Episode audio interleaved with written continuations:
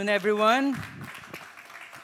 Ayan, so sino po dito ang medyo nagdalawang isip kayo na mag-service because um, ilang beses na kayong naka-receive nung uh, alarm, di ba? Nung notification from NDRRMC. Yan, kanina, parang siguro mga around 5 a.m. yata yon. Uh, sino po dito nagising dahil tumunog yung cellphone nyo?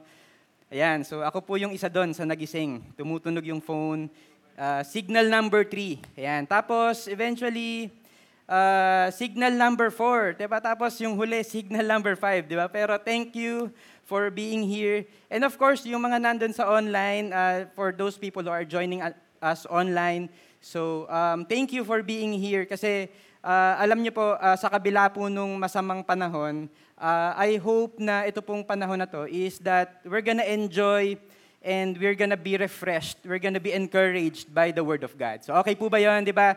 There's no better time to hear the Word of God kapag ka meron po tayong mga concerns and kapag ka meron po tayong um, kagaya nito na masama yung panahon, na, na we, we, there's fear in us, there's worry, there's concern, and yet we're gonna let the Word of God encourage us this afternoon. So before we start with our preaching, um, let's uh, pray.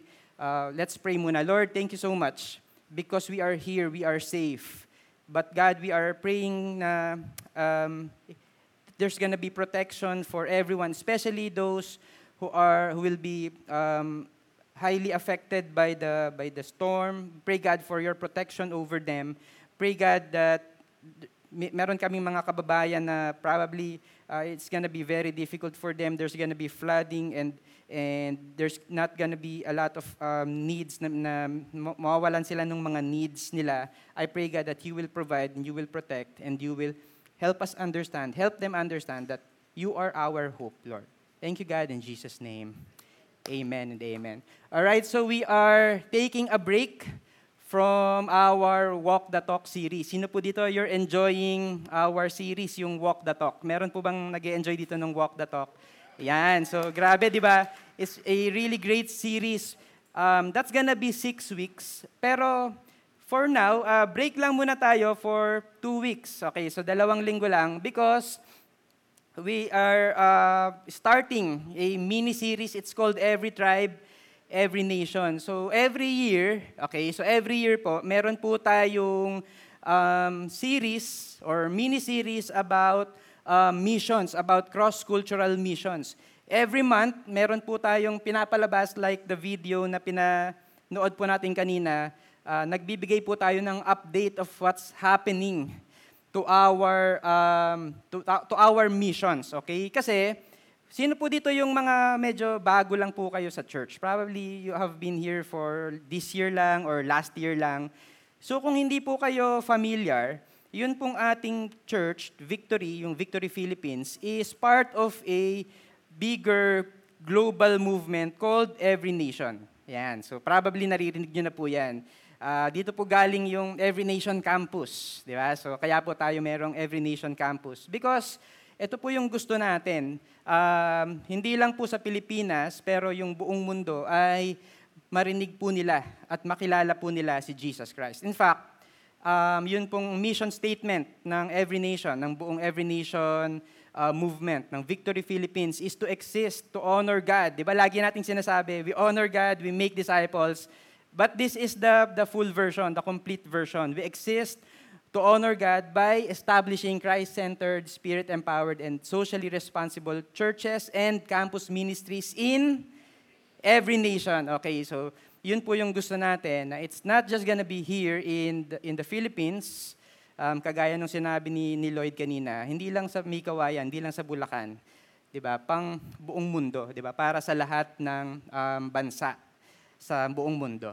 And that's why um, we are, we have this um, series, okay? So, um, ang gagawin po natin is we're gonna read from Psalm 65. Can I invite everyone to please um, rise up? We're gonna read from Psalm 65. So kung may Bible po kayo, please open your, your Bibles. Kung wala po kayong Bible, pwede po kayong mag-download. Uh, libre po yan. Or you can buy your um, physical Bible. Okay, so Psalm 65 verses 5 to 8. By awesome deeds, you answer us with righteousness, O God of our salvation, the hope of all the ends of the earth and of the farthest seas, the one who by his strength established the mountains, being girded with might, who steals the roaring of the seas, the roaring of their waves, the tumult of the peoples, so that those who dwell at the ends of the earth are in awe at your signs. You make the going out of the morning and the evening to shout for joy. So, Lord, we pray once again na as we talk about this new series, we will understand kung bakit ikaw yung hope of all the earth, of all nations. And I pray, God, na at the same time, we'll also participate in, in your calling for us to go and make disciples of all nations. Thank you, God, in Jesus' name. Amen. So, pwede na po tayong maupo. Yan. So, Psalm 65, um, binasa po natin ay four verses lang, okay? 5, 6, 7, 8 lang. But uh, we're gonna study the whole Psalm. So, nag, syempre, sa, uumpisahan po natin sa Psalm um, chapter 1, ah, uh, 65 verse 1. So, sabi po sa verse 1, um, Praise is due to you, O God in Zion, and to you shall vows be performed. So, the, the author of this psalm is um, is David. Okay, so um, sinasabi po niya na praise is due to you. 'Di ba? Or in other words, parang dapat kang bigyan ng papuri o Diyos. Dapat kang papurihan, 'di ba? Yung uh, parang sumisigaw siya na dapat purihin natin si Lord, parang ganun yung kanyang emotion.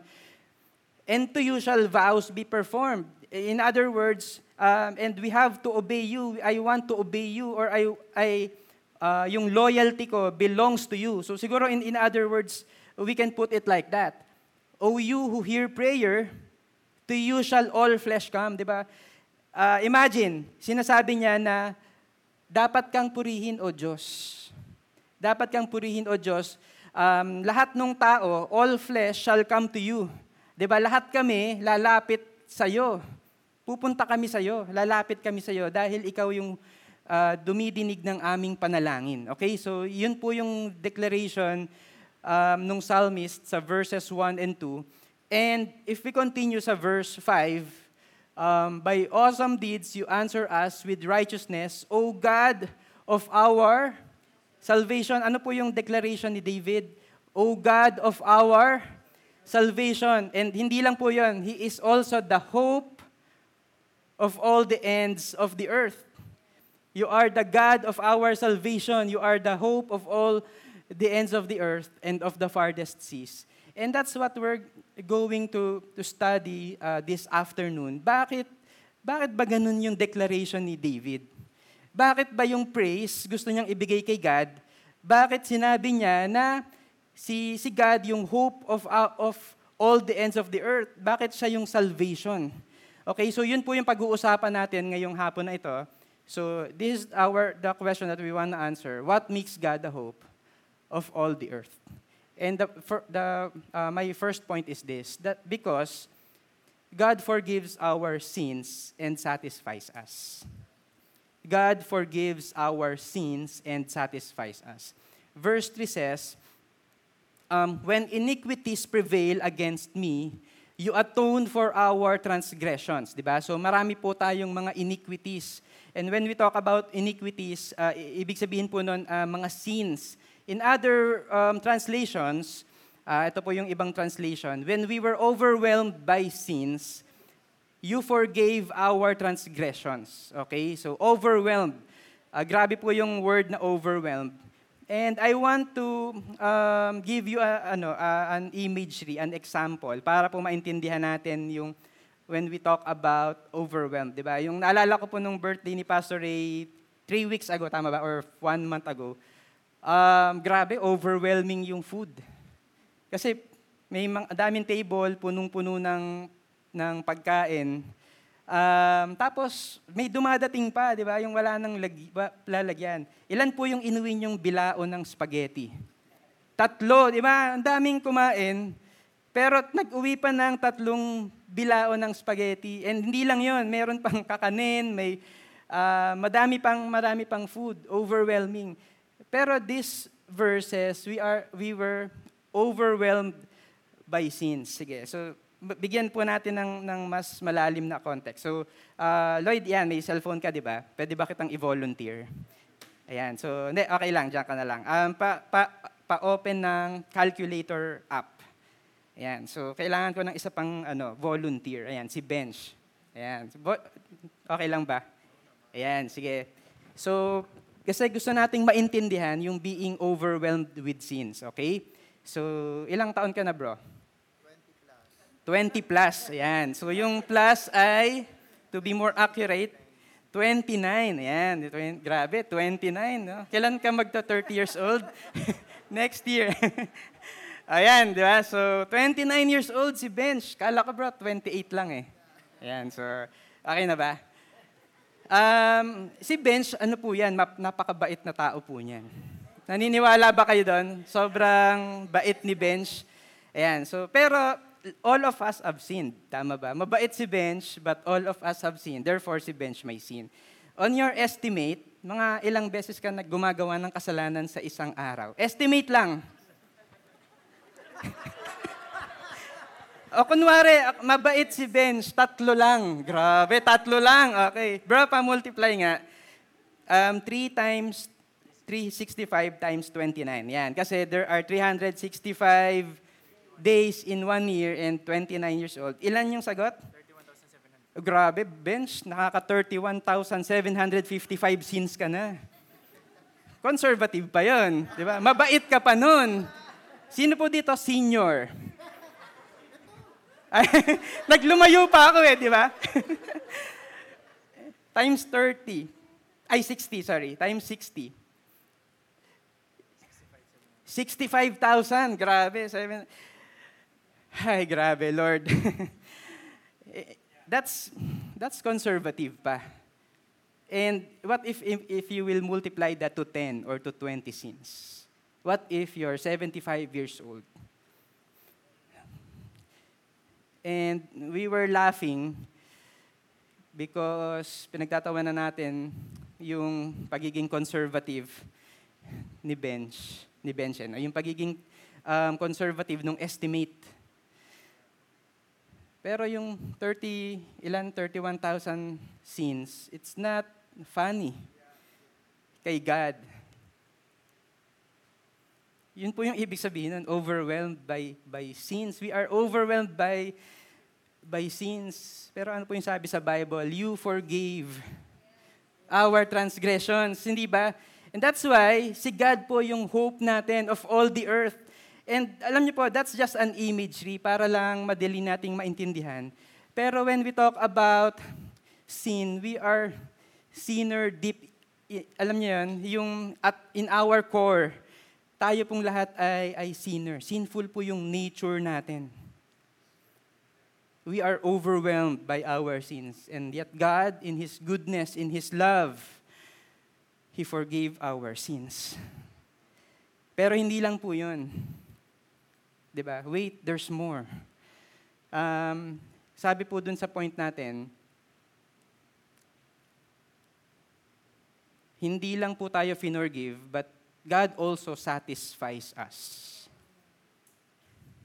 Uh, meron po kaming, alam niyo po, nung before ako nagpunta sa full-time ministry, uh, I was employed in a company, okay? So, meron po kaming scheduled na dinner after work. So kumain po kami doon. Hindi po ito yung exact na picture, ano, ginugutom ko lang kayo. Ayan, para mamaya kakain na lang kayo.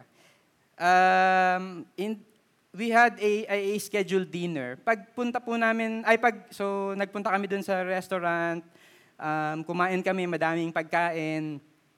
And then, um, so pa, tapos na tapos na yung dinner, pauwi na kami. Sabi po nung office mate ko, uh, samahan mo ako. Saan? kain ulit tayo. Ha? Parang kakatapos lang natin kumain, di ba? Kaka-dinner lang natin. Busog na ako eh. Bakit tasamahan ulit kita? Hindi ako natuwa doon sa kinain ko eh. Sino pong kasa- yung katabi niya ba ganon? Di ba? Yung tignan niyo, yung parang hindi na satisfy doon sa pagkain. Um, di ba yung galing kayo sa birthday, sa wedding, sa kung ano mang event, 'di ba? Christmas, tapos kain tayo. Bakit? Hindi masarap eh. Hindi ako satisfied eh. And sometimes ganun po tayo with with everything that the Lord has given us. We have been forgiven and we have been blessed by God with a lot of things and yet we are in a lot of ways, in a lot of times, we are not satisfied.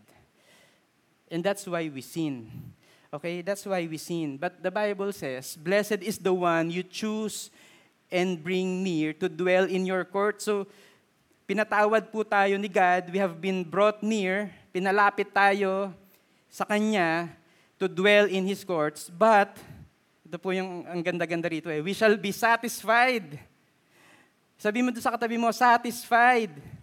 We shall be satisfied with the goodness of your house the holiness of your temple, there is satisfaction in God. Di ba? We sin, bakit? Kasi we are, sometimes we are dissatisfied with our life. Pero sabi po sa Bible, we shall be satisfied with the goodness of God's house, the holiness of His temple. And imagine, ito pong God na to, we put our hope in Him. Bakit? pinatawad tayo eh. Overwhelmed tayo ng mga kasalanan natin, napakarami ng kasalanan natin. Pinatawad tayo. And now, He satisfies us. Diba? Ako, I want to put my hope in that kind of God. And the second point is this. What makes God the hope of all the earth? Because God gives strength and peace. Especially at this time. God gives strength and peace. Um, verse 6 says, The one, so si God po yung nire-refer dito, the one who by His strength established the, the mountains, being girded with might. And um, sino po dito yung umaakyat kayo ng bundok? Or nakakita na kayo ng bundok? Or alam niyo yung bundok? Di ba? Di ba, pag nakakita kayo ng bundok, ang, ang laki, di ba? Ang, ang lawak. And yun pong imagery niya, it, yung mga mountains represent um, strength and power. Okay? Kaya po yung sinabi sa, sa Bible, who, the one who by his strength, because um, God is strong, okay, because of his uh, great strength, he established the mountains. Okay? So yun po yung imagery. Um, kailangan po natin, kailangan po ng malaking strength to be able to establish mountains, to, to, to create mountains. Okay? So, yung mountains represent um, strength. Uh, also, sa verse 7,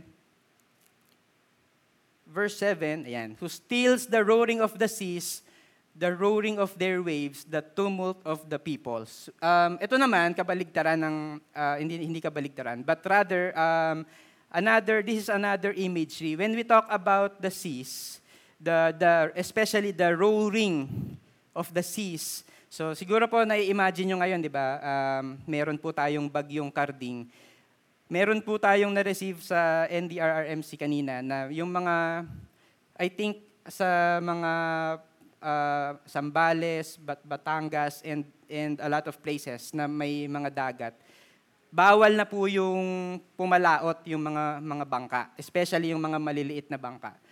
Bakit? Kasi merong roaring of the seas. And when we talk about the roaring of the seas, the roaring of their waves, we're talking about chaos We're talking about, um, pag, ang kinompare nga po dito, yung tumult of the peoples. Um, when you look at the word tumult sa dictionary, ang ibig sabihin po nun, disturbance and confusion. And tayo pong lahat, we are disturbed. We, there's a lot of confusions na dumarating sa buhay natin. Meron pong mga bagay na umaagaw nung peace natin. That's why we are disturbed. Probably, It's the storm.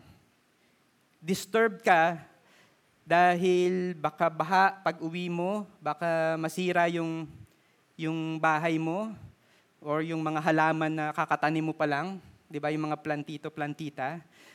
Because of the storm, or probably you're concerned about bigger things like um, health and sickness. Last um, Thursday, meron po akong uh, wina one-to-one uh, na-receive, naka-receive po ako, sa'yo ba galing yun? Yung message. Sabi, sabi po, nung, nag, nag-text po yung, ay nag-chat po yung asawa ko. um, bago ka umuwi, bumili ka ng antigen. Antigen um, kit, test kit. Kasi uh, yung kapatid ko daw, pupunta na dun sa bahay namin, lalagyan ng oxygen yung tita ko. And grabe po yun. I was disturbed. Bakit? Anong nangyari? Bakit lalagyan ng oxygen? Ba? And, and uh, to, to cut the story short, um, hanap po ako ng, ng um, test kit Thursday night. Friday morning, nag, uh, nilag, ano po, um, parang kailangan kong bumili ng, ng oxygen. Nagpunta kami ng hospital Thursday, uh, Friday afternoon. And moments like that will, will come and will disturb you. Moments like that will come and will disturb you. So meron pong mga tumult, 'di ba? May mga may mga disturbances, may mga confusions. And hindi lang po personal, okay? Uh, yun pong word dito na peoples, it refers not just to individual people, but to nations. Yun pong mga nations, um, we face diff- uh, different um, ano, um, challenges. Ano ba yung nag- nagdi-disturb sa atin as a nation? Probably it's the um, inflation, 'di ba? Yung palitan ng peso saka ng ng dollar. Yung mga uh, ito, itong um, bagyo na meron tayo ngayon. So, sometimes kailangan po natin ng strength that comes from the Lord. Sometimes ang kailangan po natin yung peace na nanggagaling sa Diyos. And, ayan, uh, verse 5, by awesome deeds you answer us with righteousness. This is the verse that we, we read earlier. The God of our salvation, the hope of all the ends of the earth.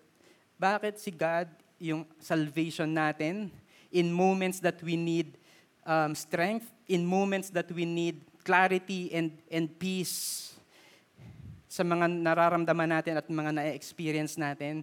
He is the God of our salvation. He is the hope of all the ends of the earth because He supplies peace. He supplies strength for you, especially if you are going through something um, difficult right now. In, in other translations, ang ganda po nung ginamit na, na, na word, you are the confidence of all the ends of the earth. He is our hope. He is also our confidence. May mga moments na darating na mahirap. May mga moments na kailangan natin ng strength. May mga moments na kailangan natin ng peace. Pero sino po yung source ng, sino po yung hope natin, sino po yung confidence natin? Walang iba kung hindi ang ating Diyos.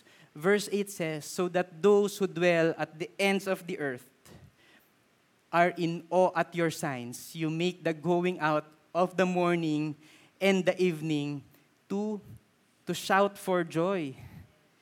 'Di ba? Yung yung moments that you, where you need strength and the moments that you need peace and there's disturbed ka and kailangan mo ng ng ng clarity in in your decisions, ng peace of mind and all of um, those things that we experience. The Bible says that because Jesus, because God is our hope, ano po yung nangyayari? We can shout for joy and sing His praises, di ba? And lift our voices unto the Lord. Tama pa yun. Ayan, so hindi ko na po, hindi ko na po kakantahin. Pero dito po siguro, siguro lang ano, galing yung, yung song na yon.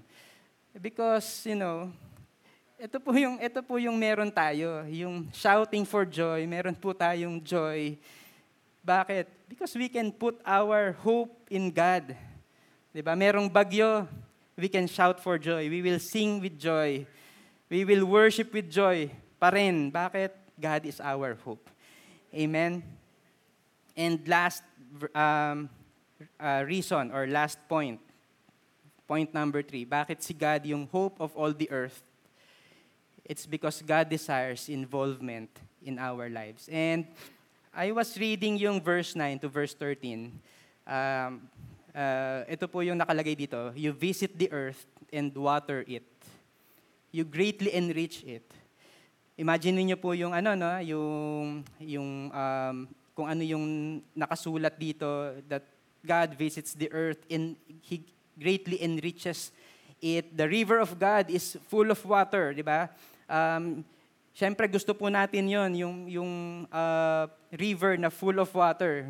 Na hindi natin masyadong na-appreciate ngayon kasi nasa sa prime water yung iniisip natin or uh, deep well, kung ano man yan. Uh, you provide their grain, di ba? Uh, for so you have prepared it, your water, you water its furrows abundantly, settling its ridges, softening it with showers, and blessing its growth. Okay? So, nai-imagine niyo po ba yung abundance? Nai-imagine niyo po ba yung ang dami ng tubig, ang you provide their grain, um, abundant yung you, you, you water its furrows abundantly. Uh, hindi lang po yun. Verse 11, you crown the year with your bounty. Grabe, di ba? There's a lot of bounty. Your wagon tracks overflow with abundance. And grabe po yung nakalagay sa Bible. Ang dami, abundant yung, yung lalagyan ng mga ani. The pastures of the wilderness overflow. The hills um, geared themselves with joy. The meadows clothe themselves with flocks. The valleys deck themselves with grain they shout and sing together for joy. And, you know, when I was studying this, um, iniisip ko, bakit nga ba si God yung hope of all the earth? Uh, my first thinking was, eh kasi, grabe yung provision ni, ni God. Abundant, di ba? Pero, meron pong deeper, I, I, I feel like there's a deeper um, thing uh, that, that these verses communicate. And ano po yun? That God desires involvement in our lives. Kasi, bakit niya pa i-visit yung earth kung kinreate na niya? Um, meron pong theology, sa, in, in theology, meron pong um, belief, ang tawag po doon yung deism. Um, when we talk about deism, ang ibig sabihin po nun, si God, kinreate na niya yung earth, di ba? Parang ganito, yung universe, yung earth. Um, tapos, meron po siyang mga nilagay na mga natural laws. Okay? Yung law of gravity, thermodynamics, yung mga whatever, all the laws na pag-usapan po natin nung college kayo, ayan, nung high school kayo. Uh, yun po. Tapos, um, yung, yung um, concept of deism, ang, ang ang sinasabi po ng mga naniniwala dito is that, okay, si God kinreate na lahat itong earth, um, tapos nilagay niya lahat ng law, so okay na, tumatakbo na, hindi na nagbabangga-banggaan yung mga planeta, yung mga stars, um, yung, yung layo ng earth sa, sa sun ay sakto lang. So lahat ng design ginawa na ni Lord, okay na, maayos na, pero umalis si Lord. Tapos wala na siyang pakialam. Yun po yung ibig sabihin ng deism. Um, but hindi po ganun. Because the Bible says that God visits the earth and waters it. He enriches it. The river of God is full of water. Um, meron pong pakialam si God sa atin. Meron pong pakialam si God sa atin. And alam niyo po, sometimes ang thinking natin uh, unconsciously is that uh, hindi tayo naniniwala in, in hindi tayo naniniwala verbally, di ba? Pag sinabi natin na naniniwala ka ba na involved si God sa buhay mo? And you're gonna say, yes, involved si God sa buhay ko. But unconsciously, uh, there are moments in life where when we feel like parang hindi naman yata. We act like as if parang hindi naman concerned si God sa atin. We, we act like parang hindi, um, hindi involved si God in our lives. And so, ano po yung proof that God is involved in our lives? Jesus Christ. Jesus Christ. If you're looking for an evidence na involved, involved ba si God, And He continues to be involved in our lives, even up to this point in time. Tignan po natin si Jesus. Diba? Hindi niya tayo pinabayaan. In fact, when we were overwhelmed by our sins and we were drowning in our loneliness, in our confusions, in our disturbances, Ano po yung binigay, sino po yung binigay sa atin ng Diyos? Si Jesus Christ. Si Jesus Christ. Hindi po tayo pinabayaan ni God. He continues to be involved in our lives. He continues to be um, involved in, in the things that you are going through right now, in the things that, uh, in your problems, in, your, in the issues of your life. He is he continues to, to, to make himself involved in that. And that's why we continue to come together to worship him and to pray and to understand his word and to read his and to read the Bible. Bakit? Kasi we we want to to to grow in that dependence, in that um, consciousness of God's involvement in our lives. And grabe po no, ganun po yung yung um, ginawa sa atin ni God. And you know, I, I, I just want this, this moment to be a personal moment for all of us. Um, hindi pa po tapos yung preaching, but I feel like um, we, we want to pray right now. If you are in that situation where, where you feel na parang you don't feel the, the involvement, yung concern ni God sa buhay mo, I want you to know na God is involved, is concerned about your life, about what you're going through, more than you know.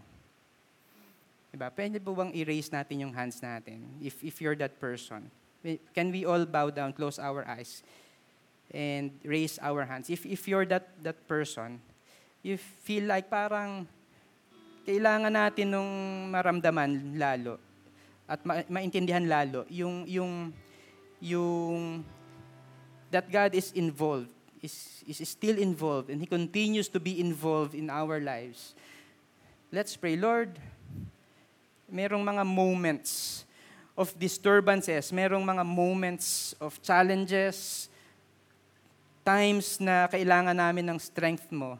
And we feel like sometimes parang you stop being involved in our lives. I pray, God, that you will help us understand once again of, of your desire to, to get involved with us.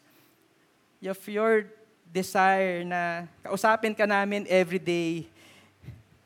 And just, you know, enjoy your, your presence. And probably we have been too busy with, with our lives, with the transitions that are happening, with, with the business of life, with everything that's going on.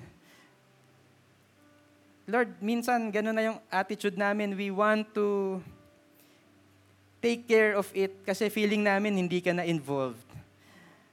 But God, we say sorry and we repent of, of that mindset. We want to have that thinking once again na na-involve ka God. Kami lang yung makulit, kami lang yung matigas yung puso, kami lang yung yung hindi nagbibigay ng ng oras sa iyo. Kami lang yung hindi walang pakialam. I pray, God, na this moment is gonna be personal to everyone, especially those who are raising their hands. I pray, God, that you will speak to them. I pray, God, that you will help them understand and help them have this bigger faith in you, Lord. Maraming salamat po, Lord. In Jesus' name, amen and amen. Grabe, it's, it's, it's really a personal moment for all of us. And Um, so, isa-summarize lang po natin what we have talked about. Bakit si, si God yung hope of all the earth? Because He has forgiven us, as, as I call the, the music team. Bakit si God yung hope ng, ng all of, ng hope ng lahat ng earth? Because He has forgiven us. He satisfies us. He gives strength. He gives peace, especially those who are hurting, especially to those who are confused and are disturbed and He continues to be involved in our lives. And so, yan, God is the hope of all the earth. Okay po ba to? Naniniwala po ba tayo dito na God is the hope of all the earth? Pero ito po yung question ko sa ating lahat. But has all the earth put, put its hope in God? Yun pong, si God po yung hope ng lahat ng buong mundo But when you look at the news, when you look at social media, when you look at what's happening in our world, can, can we all say na God, na all the earth has put its hope in God? Ano po yung answer? Probably no. I'm sure na no. Probably even in this in this church, meron pa pong mga tao who has not put their hope in God. And that's the reason why we have this series. That's why we have been talking about this. Na God is the hope of all the earth. It's because if if if it God if we are hoping on God, if we have put our hope in God, I'm sure na meron pong mga tao who has not yet put their their hope in God. And that's why um, ito po yung ginagawa ng Every Nation, okay, movement uh, kasali po dito yung victory. Ito po yung what we have right now. We have, currently, we have 81 nations with an every nation church. Uh, alam niyo po kung ilan yung nations na meron sa buong mundo? 193. Ayan, 193. 81 pa lang, di ba? Um, that's less than half. Probably 40 something percent. 81 nations with an every nation church. Pero how many of you know that that's great news? Kasi hindi pa 100%, pero may ginagawa si God. Okay? May ginagawa si God so that more people will understand that He is the hope. So that people will no longer resort to wars.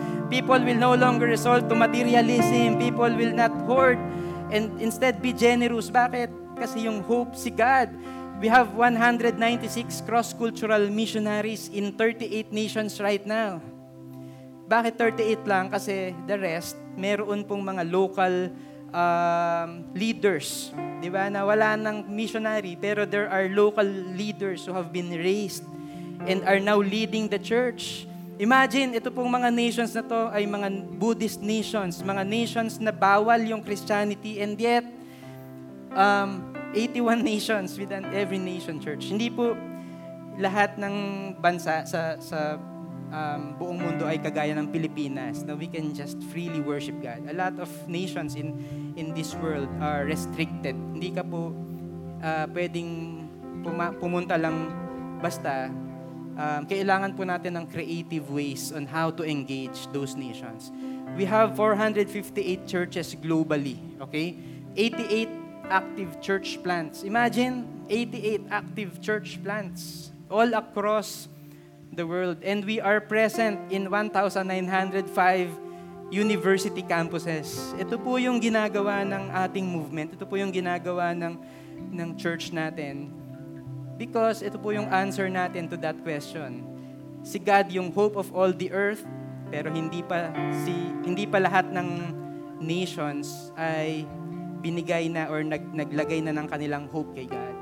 And how many of you are glad that we are part of a movement that that obeys God in this in this um, great commission, di ba? To go and make disciples of all nations. And so, kung nagtatanong po kayo, um, ano ano po yung gagawin natin? Ito po yung pwede nating gawin so that we can take part of what God is doing in in the nations. We can pray, we can give, and we can go.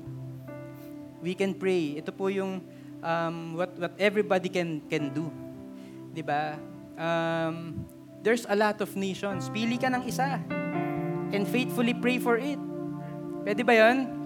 Di ba? Uh, alam ko, nagpe-pray tayo bago kumain. Sino nagpe-pray dito bago kumain? Idamay mo yung nation na yon. Pwede ba yun? Di ba? Huwag mo lang ipag-pray yung pagkain mo, idamay mo rin yung nation. Di ba? If, if you want, ibalik mo yung 3 p.m. habit, 3 o'clock habit. Di ba? Nalalaw niyo ba yun? Naririnig natin lagi yun yung 3 o'clock habit. Pero instead of reciting a memorized prayer, why not pray for the nation? So kung ayaw mo ng 3 o'clock, 3.30, 4 o'clock, 3, tagal eh, no? 7 o'clock, di ba? Kung whatever time you want to choose. Um, o kaya ganito, pag nag-alarm ulit yung NDRRMC mamaya, mag-pray ka sa mga nations do, eh, do something. That's the point. Do something. Mag-alarm ka, mag-set ka ng habit, maggumawa ka ng habit. Pero yung praying for the nations is really important. Okay? So we, we can also give. Okay? So we can give. Ano po yung gagawin natin? Um, we will support. Yun pong missions it takes um, resources. It needs resources to send the missionaries to to um, rent buildings and to rent chairs para po dun sa ibang mga bansa to pay for the the electricity. Gagawin po natin to kasi lahat po yon ay makakatulong para ma-share yung gospel. Para yung ibang mga tao sa ibang bansa ay makilala po nila si God at maging source sila ng hope nila. Okay? So, we will give. So, paano po yung giving? Uh, later, we, meron pong ifa-flash na, na QR code. Um, ano po tayo ngayon? Um, anong tawag doon? Contactless, di ba? Eh, meron po tayong ifa-flash na, na QR code. Um, pwede niyo pong puntahan yon. You can register, you can sign up, and um, doon po natin makikita yung instructions. If you want to support our missions, ayan, ito po yon. Um, kung gusto po nating support yung ating missions, ito po yung uh, financially, ito po yung ating gagawin. Or kung hindi pa po kayo decided ngayon, what we can do is picturean nyo lang muna. Okay? Picturean nyo lang muna, ipag-pray nyo, and then after praying, kapag may answer na po si God, that's the time na mag-register po tayo. Or, you can also go to our admin booth. Meron po tayo ditong sign-up sheet. And kami po yung mag-assist para makapag um, sign up po tayo, makapag-partner po tayo to support our missions financially. So we can pray, we can give, and we can also go. Ayan, if maybe meron pong nilagay na heart, ay meron pong nilagay sa heart ninyo si God na nations, na nation, di ba? And you have been, there's a burning desire for you to go into that nation. Probably akala nyo para lang magtrabaho, hindi po, baka nilagay yan ni God, hindi lang para magtrabaho ka dyan sa nation na yan, pero para mag-missions ka dyan sa nation na yan. Some of us, we have been called to be tent makers. Alam niyo po yung tent makers. Um, hindi ka pupunta doon to be a pastor or to be a full-time missionary. You're gonna go there in, in other nations to work. Pero ang um, gagawin, nyo, gagawin mo is to support the church, the church planting, the missions that's been going there in that nation. So I don't know, maybe God has been calling you to go into full-time um, cross-cultural missions. Pwede rin po yun, di ba? But whatever it is, um, ito po yung I hope na all of us will take part. Whether we're praying, we're giving, or we're going. So we're gonna give you some time So, two minutes to, to, to pray for it, to think about it, and to sign up if God has already given you an answer. So, and then after this is we're gonna worship. Okay? So, ayun po, um, we will flash the, the QR code. Um, you can visit the, the, the link. You can fill out the, the, the form, the online form. Pray about it. And ayun po. Let's pray. Lord, Thank you so much because you have called us, Lord, in this mission. Imagine, Lord, kami, mga sinful kami, overwhelmed kami by, by your sins, by our sins rather.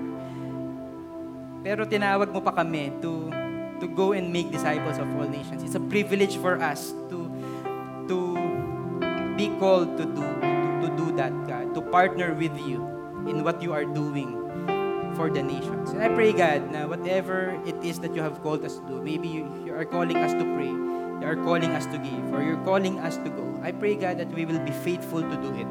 I pray, God, that we will really have that, that compassion um, towards the, the, the people, the, the other nations. Maraming salamat po, Lord, because you are the hope, not just of us, not of not just of this church, but of every person in the whole world. Thank you, God. In Jesus' name. Amen. Last verse I want to share is from Revelation 7. Ito po yung picture of what we what we want to see. Verse 9 says, Revelation 7, verse 9 says, After this I looked and behold, a great multitude that no one could number. Imagine, a great multitude that no one can num- that no one could number. And here in this church, I don't know, maybe we are 80 here or 70, I don't know, but there's gonna be a time that a great multitude that no one could number, and not just from the Philippines, not just from Mikawayan, but from every nation, from all tribes and peoples and languages, standing before the throne and before the Lamb, clothed in white robes with palm branches in their hands, crying out with a loud voice. Ano po yung sabi sa sinabi nila? Salvation belongs to our God who sits on the throne and to the Lamb. Ano po yung sabi kanina ng psalmist? God is our salvation, di ba? The hope of all the ends of the earth. Amen. So why don't we all stand up? We will worship once again because God is the hope worship once again.